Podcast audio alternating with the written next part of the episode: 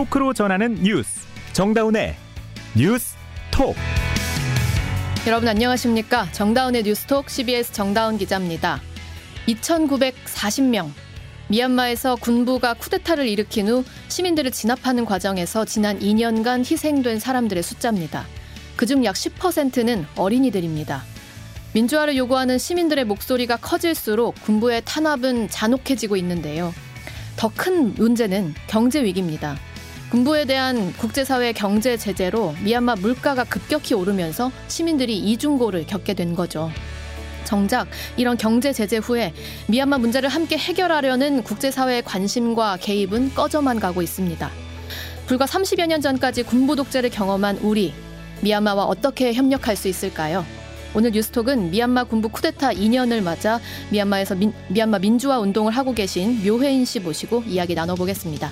오늘 방송 CBS 레인보우와 유튜브 CBS 뉴스 채널에서 화면으로도 보실 수 있고요. 2월 1일 수요일 정다운의 뉴스톡 시작합니다.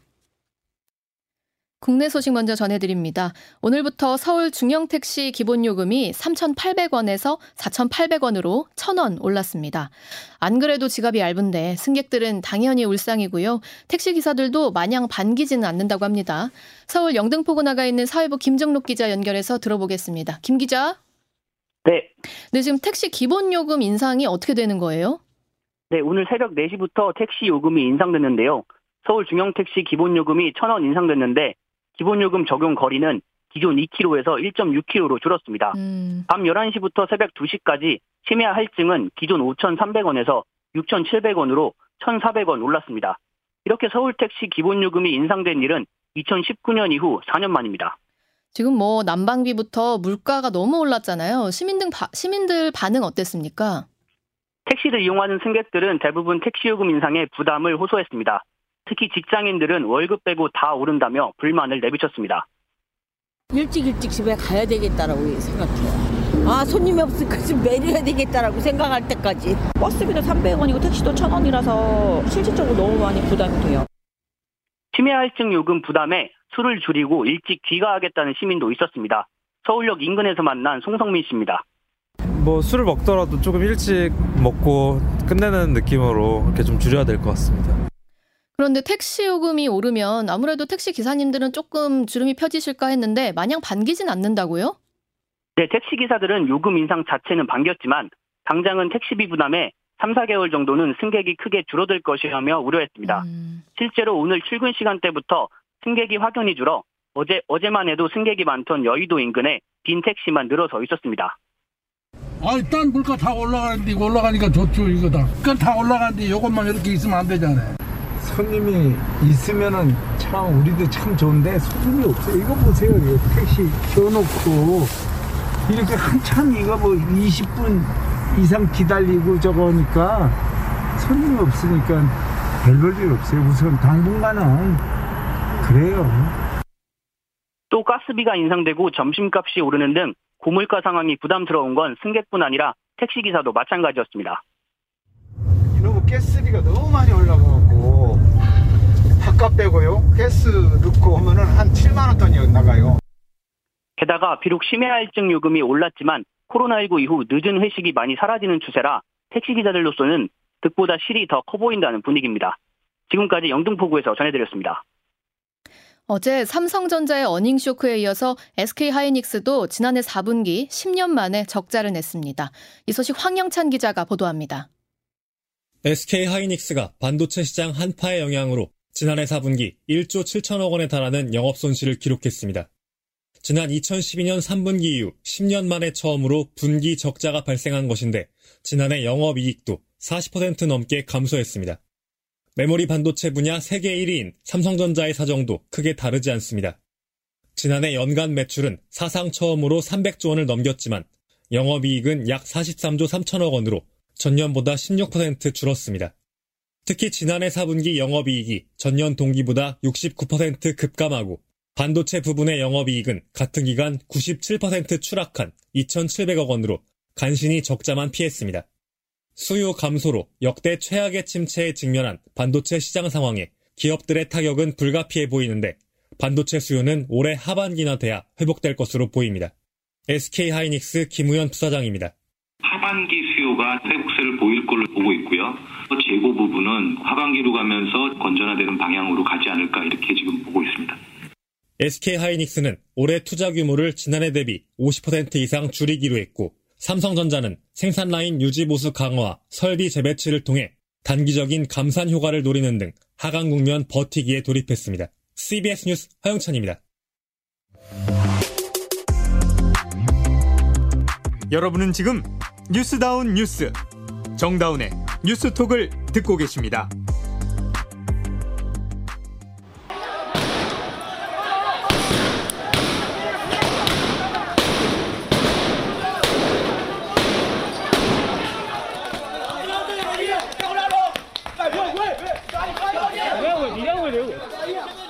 벌써 2년 전입니다. 2021년 2월 1일 미얀마에서 군부 쿠데타가 발생했습니다.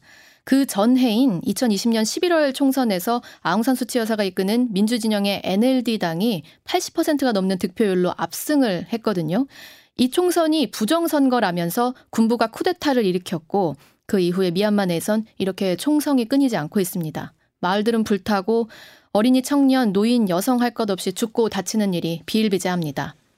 당시 총선에서 당선됐던 이 민주진영의 인사들을 중심으로 민족, 민주정부가 구성이 됐는데요. 과거 우리 역사로 따지면 임시정부 격입니다.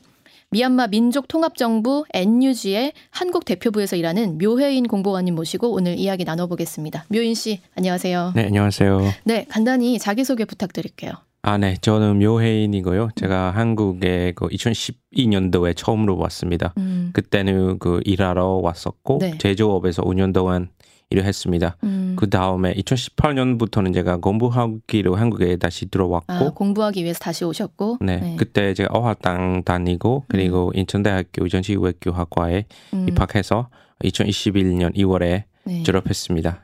현재로서는 서울대학교 국제대학원의 음. 아, 재학생으로서 서울대학교 국제대학원에서 석사 공부하시고 네. 계시는군요.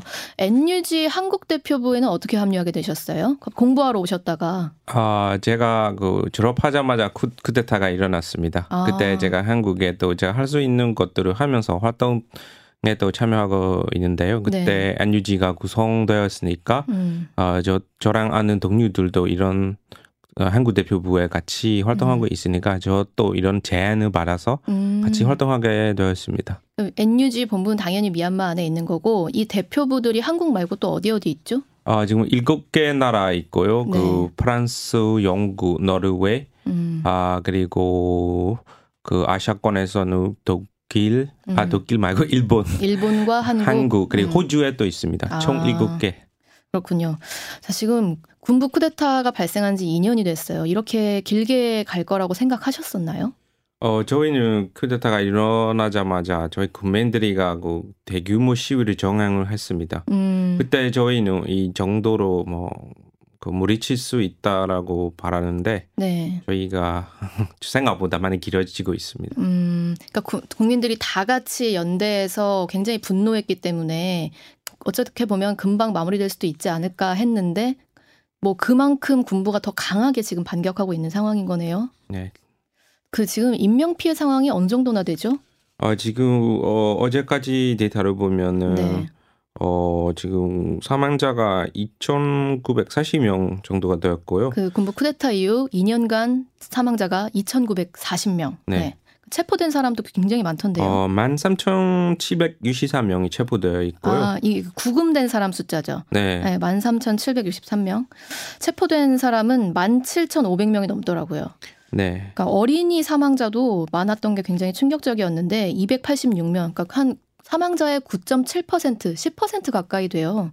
아니 근데 어린이들까지 어떻게 이렇게 사망할 수 있는 거죠? 네, 그, 그 사망자 중에 어린이들이 들어가는 것도 많고요. 그, 네. 그리고 체포된 어린이들이 도 있습니다. 왜냐하면 음. 어, 부모를 체포할 때 거기 네. 어린이 뭐 어린이들에게도 같이 이렇게 체포해서 부모와 교도소, 같이 체포해요. 네, 교도소에 보내는 사례들이 많아요. 어린이를 교도소에 보내요? 네.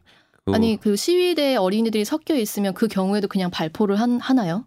아, 그, 당연하죠. 지금 아. 그래서 사망자가 중에 그 286명 나오는 것도 네. 그, 그 집안에 들어가서 이게 이런 총을 쏴서 그 아. 사망했던 어린이들도 있습니다. 길에서 시위에 나오지 않았는데 네. 집 안에 군부가 쳐들어와서 어린이들을 쏜다고요? 네, 왜냐하면 군부가 시위대뿐만 아니라 무차별적으로 그 동네 집 안에도 그냥 무차별적으로 그 아. 총을 쏴가지고 이렇게 사망하는 어린이들이 나오는 거죠. 뭐 지금은 민주정부가 이제 그 군을 군대를 구성하고 무력 투쟁을 하고 있습니다만 초반에는 평화 시위를 했었잖아요. 네, 저희가 선택이 많이 없었던 것 같아요. 처음엔 음. 저희가 할 수 있는 거 그 평화로운 시위로만 이를 항쟁을 했는데 군부가 네. 이렇게 너무 잔인하게 음. 어, 탄압을 했으니까 음. 어, 특히 청년들은 어, 어쩔 수 없이 무장 투쟁을 하게 되었습니다. 네. 아니, 그 마을 단위를 불태운다. 이건 무슨 얘기예요? 어, 이게 미얀마에서 매일 벌어지고 있는 사태이고요. 매일 벌어진다고요? 네. 매일 마을이 불탄다고요? 네, 맞아요. 왜냐면 그 사가인 지역 보면은 어, 사망자가 지역? 네. 그 사망자가 사가인 지역가 많은 음. 거로 나, 타내고 있습니다. 음. 왜냐하면 이 사가인 지역에서는 그 전투가 많이 음, 심각해지고 있고 네. 군부가 그러 거기 있는 거 뭐 시민 방위군이라고 할 수 있나요? 시민 방위군, 네네. 네, 시민 방위군들과 그 음. 군부가 싸울 때 군부는 그, 그 지역에 있는 그 마을 전체도 아. 거기 불에 태워버리는 거죠. 왜냐면 시민 방위군만 공격하는 게 아니라 마을 전체를 불질러 버려요. 네. 그냥 민간 주민들의 집까지. 네. 거기 그 뭐 도망가지 못하는 그 노인들도 그 불에 어, 같이 들어가서 그런 사망했던 사유들이 아, 사례들이 많이 있습니다. 지금 묘엔 씨의 친구분들, 뭐 지인분들 중에도 이 같은 피해를 겪으신 분들이 계십니까? 아, 어, 뭐, 그 2021년 쿠데타가 일어나자마자 그 시위대에 참여했던 뭐, 음. 저, 저랑 아는 분들이 사망했던 분들이 있습니다. 아, 지금 가족분들도 현지에 계신 거 아니에요? 많이 위험한 상황인가요? 어, 그 미얀마에는 대부분이 뭐 안전한다라고는 할 수 없는데요. 그 네. 저희 고향에는 아직 그 전쟁 이렇게 많지 않아서 좀 음. 안전 안전되어 있다고 볼 수 있습니다. 그렇군요. 지금 이런 군부의 어떤 포갑적인 상황 외에도 지금 시, 시, 이, 이게 2년이 되면서 지금 미얀마의 상황이 어떤 식으로 좀 변했을까요? 아, 변화가 하나도 없다고 볼 수 있습니다. 음. 왜냐하면 그 군부는 예전 그대로 계속 탄압을 하고 있고, 네. 아, 어, 매개니 학사, 방화 음. 음. 그런 행동들을 계속 하고 있고, 음. 그 국민들 편에서는 계속 이런 것을 그 무장 투쟁을 하고 있는 거죠. 경제적으로는 어떻습니까? 어, 경제적으로는 아주 어, 심각하고 있는 상황이라고 볼 수 있습니다. 네. 어, 작년에 또 물가가 음. 두배 이상 올라가고 있습니다. 아, 그게 이제 서방에서 군부에 대해서 경제 제재를 하면서 네. 그게 미얀마의 물가 상승으로 이어졌는데 고통은 시민들이 당하고 있는 거잖아요. 네, 그렇습니다. 그 뭐 공식적으로 나온 지표 같은 것들이 좀 있을까요? 어, 그 유엔에서도 보고서 나오는데요. 그 네. 유엔 보고서에 보면은 이런 물가가 몇 프로까지 올라가는지 그리고 음. 그 군부 쪽에서 그 달러 환율을 고정 환율로 정해진 것도 있습니다. 어. 그럼 그래서 미얀마에서는 그 코로나 우크라이나 사태뿐만 아니라 네. 군부가 장악한 후에 음, 장악한 후에 더 심각해지는 것이고 군부 때문이라고 저희가 탓할 수도 있어요. 가난한 시민 비중이 얼마나 늘었다 뭐 이런 것도 나오나요? 네, 그, 그 저희가 유엔에 따르면 음. 그 2023년에는 음. 미얀마 인구의 절반이 빈곤층에 들어간다. 라는 예측이 나오고요. 아, 2023년에는 미얀마 인구의 절반이 빈곤층에 들어간다. 네. 네. 그리고 이것뿐만 아니라 그 최근에 그 유엔 보고서에 따르면 음. 그 미얀마 인구의 3분의 1 미얀마 국민 3명 중 1명이 어 인도주의적 지원이 필요하고 있다라고 아, 나왔습니다. 미얀마 국민의 3분의 1이 인도주의적 지원이 필요한 상황이다. 자, 뭐 지금 뭐 쌀, 여기가 최대 쌀 수출국인데 쌀값도 엄청 오르고 전기도 계속 끊긴다면서요. 네. 그 정도로 어려운 그 상황이라고. 쌀도 지금 사가인 지역도 쌀을 많이 농사하는 지역이죠. 지금 네. 올해도 농사도 하나도 못했고. 아. 어, 상황이 너무 심각한데 지금 이런 상황에서 가장 중요한 이슈가 또 8월에 총선을 앞두고 있는데 음. 군부가 이 선거 제도를 다 바꿔서 자신들이 독식할 수 있는 구조를 짜고 있다면서요. 네. 음. 어, 예전에는 군부는 2008년 헌법을 만들어서 계속 정치 권력을 장악하고자 계획했던 거죠. 네. 그런 하지만 그 음. 선거 제도 보면은 그 NLD가 그 압도적으로 승리할 수 있었던 것이 음. 뭐 승자 독식 선거제도 승자 독식 선거제도 때문에 네. 민주 진영이 압승을 했고 네. 그래서 음. 군부가 처음부터 이런 이런 제도를 바꾸고 싶 싶은 거죠. 아. 그래서 이번 선거를 하려면 음. 그 비례대표를 바꾸겠다라고 군부가 계속 입장을 내고 있습니다. 아, 이 선거가 이런 식으로 치러지게 되면 미얀마의 상황은 얼마나 더 어려워질까요? 아, 이게 뭐 이 선거를 하더라도 이게 음. 뭐그 각자 선거라고 저희가 이렇게 가짜 선거다. 네, 네. 음. 그렇게 보고 있거든요. 그리고 음. 국제사회에서도 이것이 뭐 자유로운 선거가 될 수가 없다라고 음. 다 알고 있으니까요. 그래도 미얀마 군부는 우리는 이제 선거를 통해서 정당성을 획득했다라고 주장할 거 아닙니까? 네, 그래도 선거를 실제로 하기가 너무 어려운 것 같아요. 왜냐하면 음. 어, 어떤 지역에서는 시민 방위군들이 그 지역에 어, 뭐 장악하고 음. 세금 걷고 실제로 통치하고 있는 지역들이 되어 있습니다. 그래서 음. 전국에 선거를 하기가 너무 어려운 상황이라고. 선거 자체도 생각합니다. 사실 어려운 상황이긴 하다. 자, 제일 중요한 게요. 지금 국제사회의 관심이 예전만 하진 못해요. 음. 음. 어떻게 협력이 좀 필요한 상황입니까?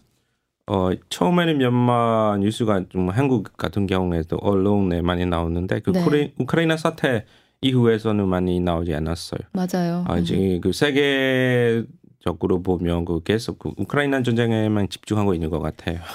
그렇습니다. 특히 한국은 이제 뭐 광주 5.18도 있었고 우리가 겪은 역사가 같이 있어서 또 관심도가 있었습니다만 한국 정부의 협력은 사실 거의 없었던 상황인가요? 만남을 좀 요청해 보셨어요? 어, 저희가 그 문재인 정권 때부터 한국 대표부 특사랑 그 네. 외무부 측 장관 아니면 차관 음. 정도가 그 만날 수 있게끔 해달라고 계속 요청해 왔는데 아직까지는 어려. 아, 문재인 정부 때부터 요청해왔는데 네. 한 번도 답이 없었나요? 네, 답이 없어요. 아, 그리고 또 중요한 게 한국의 이제 뭐 포스코, 한국가스공사 네. 같은 기업들, 그 국민의 자금이 들어가는 기업이 미얀마 군부로 돈이 흘러가고 있다는데. 아, 엄청 큰 금액이 그 미얀마 군부에게 자금을 해주고 있는 거죠. 아, 네. 그럼 이런 부분이라도 좀 끊어야 되겠네요. 네, 그래서 미얀마 민주주의를 지지하는 시민사회들과 하고 저희가 이렇게 협력을 해서 계속 음. 아, 이것을 반대하고 있는데 아직 음. 답이 없는 상황. 네, 답이 없는 상황이죠. 아, 묘인 씨 말씀 더 듣고 싶은데 지금 시간이 다 돼서 마지막으로 한 말씀 해주실까요? 네, 아 저희가 그 이 군부 정권은 그, 그 저희가 퇴장시키고 싶어서 계속 싸우고 있는데요. 네. 앞으로도 저희가 어, 최선을 다해서 싸우겠지만 그 한국 같은 저희 미얀마 민주주의 과정을 어, 지지해 주는 그 국민들의 응원과 공감이 음. 아주 필요한다고 생각합니다. 네, 우리 미얀마 시위에서 주로 외치는 구호 있습니까? 아, 네, 저희가 대표적으로 사용하는 것은 음. 그 아이더보 아우야미. 아이더보 아우야미. 그리고 센 손가락 세 손가락 경례. 같이 아, 한번 네. 해볼까? 이게 네. 무슨 뜻이죠? 아 이게 우리의 혁명은 꼭 승리한다. 우리의 혁명은 꼭 승리한다. 네, 네. 같이 한번 네. 시작. 아이에더보 아오야미. 네, 혁명이 꼭 승리하길 네. 바랍니다. 여기까지. 네, 미얀마 민족통합정부 NUG의 한국 대표부 공보관 묘hen 씨였습니다. 이 시각 보도국입니다. 난방비 폭탄으로 어려움을 겪는 에너지 취약층을 지원하기 위해 정부가 모든 기초생활수급자와 차상위 계층에 올겨울 난방비로 59만 2천 원을 지원합니다. 이번 지원책은 난방비 사각지대를 없애는 차원의 추가 지원책으로 오는 3월까지 4개월 동절기 기간 가스요금을 추가 할인하게 됩니다. 중국이 한국발 입국자에 대한 코로나19 검사를 시행하면서 중국인은 빼고 한국인 등 외국인에 대해서만 검사하는 것으로 전해졌습니다. 지난달 초 해외발 입국자에 대한 전수 PCR 검사를 폐지한 중국이 한국발 입국자 중 자국민은 검사 대상에서 뺀 것은 한국에 대한 보복성 조치로 해석됩니다. 올해 공공기관이 정규직 직원을 2만 2천 명 이상 신규 채용하면서 지난 2017년 이후 6년 만에 최저 수준을 나타냈습니다. 정부는 올해 공공기관 신규 채용 규모가 2만 2천여 명으로 공공기관 효율화를 위해 정원을 줄이면서 신규 채용 규모도 줄었다고 설명했습니다. 한국 경제의 버팀목인 수출이 새해 첫 달부터 반도체 수출 급감으로 넉 달째 마이너스를 이어가면서 월간 무역 적자가 역대 최대를 기록했습니다. 산업통상자원부에 따르면 지난달 수출액은 462억 7천만 달러로 1년 전보다 16.6% 감소하면서 무역 적자가 126억 9천만 달러로 11개월 연속 마이너스 행진을 이어갔습니다. 이 시각 보도국이었습니다.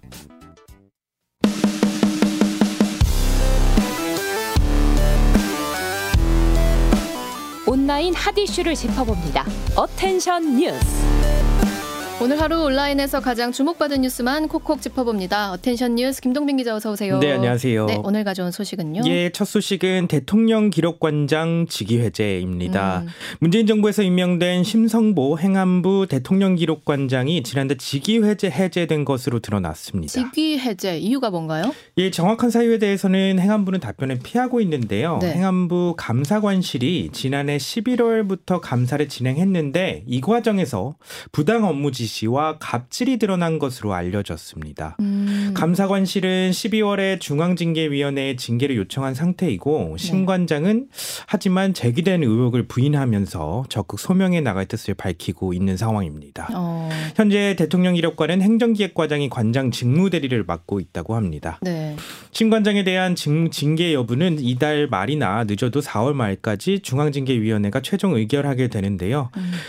사실 심관장은 외부 공모로 문재인 전 대통령 재임기인 2021년 9월에 취임했어요. 근데 음. 임기가 5년이거든요. 네. 그래서 취임한 지 지금 1년 4개월밖에 지나지 않았습니다. 어. 그래서 심관장의 이런 갑작스러운 직위 해제가 뭐 갑질이라는 이유도 있지만 음. 또 다른 한편에선 정치적 의도가 있는 거 아니냐 음. 이런 의혹도 제기가 되고 있어요. 네. 아무래도 전 정권 인사 천액이 아니냐 음. 이런 의심을 일단 할 수밖에 없을 것 같고요. 네.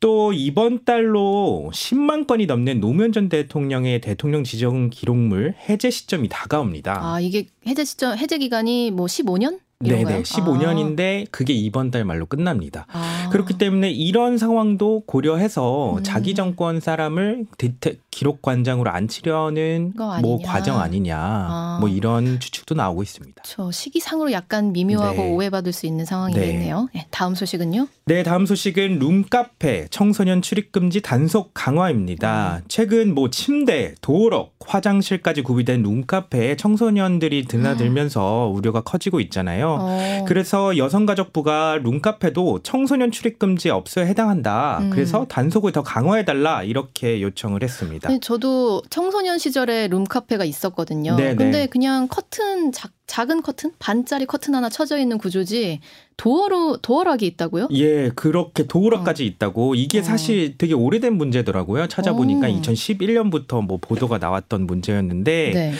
룸, 그 모텔과 유사한 형태로 영업하고 있는 신변적 룸카페라고 음. 합니다. 청소년 출입 고용 금지업소에 해당한다고 여가부는 강조하고 있는데요. 네. 이유는 이렇습니다.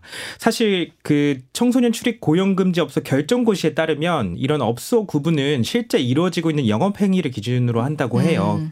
자유업이나 일반 음식점으로 등록돼 있어도 네. 말씀하신 것처럼 밀폐된 공간, 칸막이 등으로 구획돼 있으면 음. 이게 신 그리고 신체 접촉 또는 성행위 등이 이루어질 우려가 있으면 청소년 음. 출입이 금지됩니다. 내용적으로 특히 또뭐 침구도 거죠. 있고 막 이렇다고 하니 네. 더더욱 영업 행위가 다른 형태 아니냐고 의심받을 수밖에 없을 것 네, 같은데요. 그런 상황인 거죠. 음. 그래서 이곳에 해당하는 룸카페 업주가 청소년 출입 고용 제한을 업장에 표시하지 않았다면 지자체는 경찰과 함께 단속해서 시정을 명하고 시정하지 않으면 과태료를 부과할 수 있습니다. 네. 또 해당 룸카페 업주와 종사자가 청소년의 출입과 고용을 막지 않은 경우 음. 징역과 음. 벌금을 부과받을 수수 있습니다. 음. 따라서 지자체는 위반 사항을 적발하면 경찰에 고발하거나 수사를 의뢰해야 한다고 여가부가 밝혔습니다. 또 단속 강화를 당부하는 뭐 음. 공문도 내려보냈다고 합니다. 네, 마지막 소식은요? 네, 마지막 소식은 법인 고급차에 명찰 붙인다입니다. 음. 뭐 벤틀리, 페라리, 맥라렌, 람보르기니 뭐 이런 이름들도 네. 들, 들어보셨나요? 대당 4억 원이 넘, 넘는 와. 슈퍼카 브랜드들입니다. 집값이네요. 네, 근데 슈퍼카의 약 80%는 법인이 구매했다는 조사가 음. 나오기도 했는데요.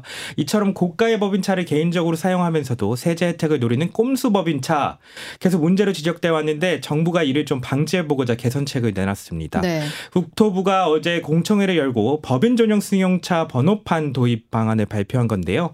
연두색 배경에 검은색 문자로 된 전용 번호판을 법인차에 부착하겠다 아. 이런 내용입니다. 이렇게 되면 아무래도 법인 명의로 된 고급차를 누구나 쉽게 이용할 수 있게 하고 음. 아 이게 꼼수차구나 음. 이걸 단번에 알 수 있지 않습니까? 음. 그러니까 일종의 명찰 효과가 생겨서 사적 사용을 어, 어렵게 만들지 않을까 이런 음. 의도입니다. 네, 여기까지 듣죠. 김동민 기자였습니다. 이어서 날씨 알아보겠습니다. 이수경 기상 리포터. 네, 오늘 밤부터 날씨가 추워집니다. 이 시각 이후로 찬 공기의 영향을 받아서 내일과 모레 아침 기온은 오늘보다 5도에서 10도 가량 떨어지겠는데요. 대부분 지방에서 바람도 강해지면서 체감 온도는 더 낮아 춥겠습니다. 특히 경기 북동부와 강원도, 경북 내륙을 중심으로는 한파특보가 발표된 모습인데요. 경기 북부와 경기 동부, 강원도를 중심으로 내일 아침 기온이 영하 10도 아래로 떨어지는 곳이 많아서 추위에 대비를 하시기 바랍니다. 서울 지방의 경우는 내일 아침 최저 기온 영하 6도, 낮 기온 영상 3도를 보이겠는데요. 모레 금요일에도 비슷한 기온이 예상되고 주말부터는 기온이 점차 오를 것으로 보입니다. 오늘 대체로 맑은 날씨가 이어지겠고 내일은 차차 구름량이 많아지겠는데요. 대기 확산도 원활해지면서 미세먼지 농도는 점차 보통 수준을 회복할 것으로 보입니다. 강풍특보가 발효된 강원 산간과 경북 북부 지역은 바람이 매우 강하게 불겠습니다. 날씨였습니다. 우리나라 급여 생활자 가운데 상위 20% 구간에 속한 고소득자는 하위 20%의 15배에 달하는 소득을 벌어들인 것으로 나타났습니다. 국세청에서 받은 자료를 토대로 한 내용인데요. 어, 2000, 2019년에는 14.6배 정도였다가 2020년에서 2021년 다시 15배 이상 벌어진 건데 물가는 오르는데 지갑이 그대로인 것도 참 힘든데 이런 상대적 박탈감 더 속상합니다. 오늘 정다운의 뉴스톡에 준비한 소식 여기까지고요. 저희 내일 다시 뵙겠습니다. 고맙습니다.